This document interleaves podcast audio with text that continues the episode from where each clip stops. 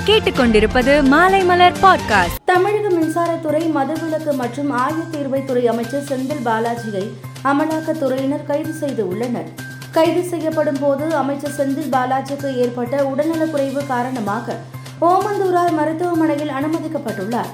இன்று மருத்துவமனைக்கு நேரில் சென்று விசாரணை நடத்திய நீதிபதி அல்லி வரும் இருபத்தி எட்டாம் தேதி வரை நீதிமன்ற காவலில் வைக்கும்படி உத்தரவிட்டார். அதே சமயம் தொடர்ந்து அவர் மருத்துவமனையில் சிகிச்சை பெற அனுமதி அளித்தார். செந்தில் பாலாஜி விவகாரத்தில் அமலாக்கத்துறை தங்கள் கடமையை செய்து உள்ளது என அதிமுக பொதுச் செயலாளர் எடப்பாடி பழனிசாமி கூறியுள்ளார்.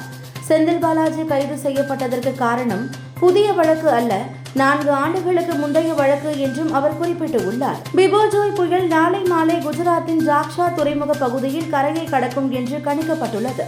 இந்த புயல் காரணமாக இன்று காலை முதல் பலத்த காற்றுடன் குஜராத் கடலோர மாவட்டங்களில் மிக பலத்த மழை பெய்து வருகிறது.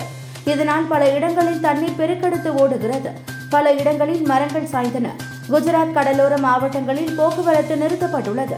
ரயில் சேவையும் பாதிக்கப்பட்டு உள்ளது. மணிப்பூரில் இரு சமூகத்தினரிடையே ஏற்பட்ட கலவரம் சற்று ஓய்ந்திருந்த நிலையில் நேற்று மீண்டும் கலவரம் வெடித்தது. கடந்த இருபத்தி நான்கு மணி நேரத்தில் நடந்த வன்முறை சம்பவங்களில் பெண் உட்பட ஒன்பது பேர் உயிரிழந்தனர். பாகிஸ்தானை சேர்ந்த ஓல்கர் அப்ராகாசன் என்பவர் இந்தியாவில் நட்புறவு பயணமாக மோட்டார் சைக்கிளில் சுற்றுப்பயணம் மேற்கொண்டார்.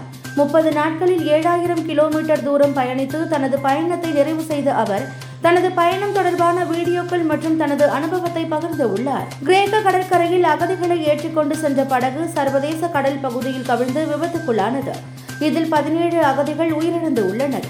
மேலும் நூறு பேர் மீட்கப்பட்டு உள்ளனர். ஜப்பானில் நடைபெற்ற எட்டாவது பெண்கள் ஜூனியர் ஆசிய கோப்பை ஹாக்கி போட்டியில் இந்திய அணி கோப்பை வென்றது. தென்கொரியாவை வீழ்த்தி முதல் முறையாக ஹாக்கி சாம்பியனாக இந்திய அணிக்கு பெங்களூரு விமான நிலையத்தில் உற்சாக வரவேற்பு அளிக்கப்பட்டது.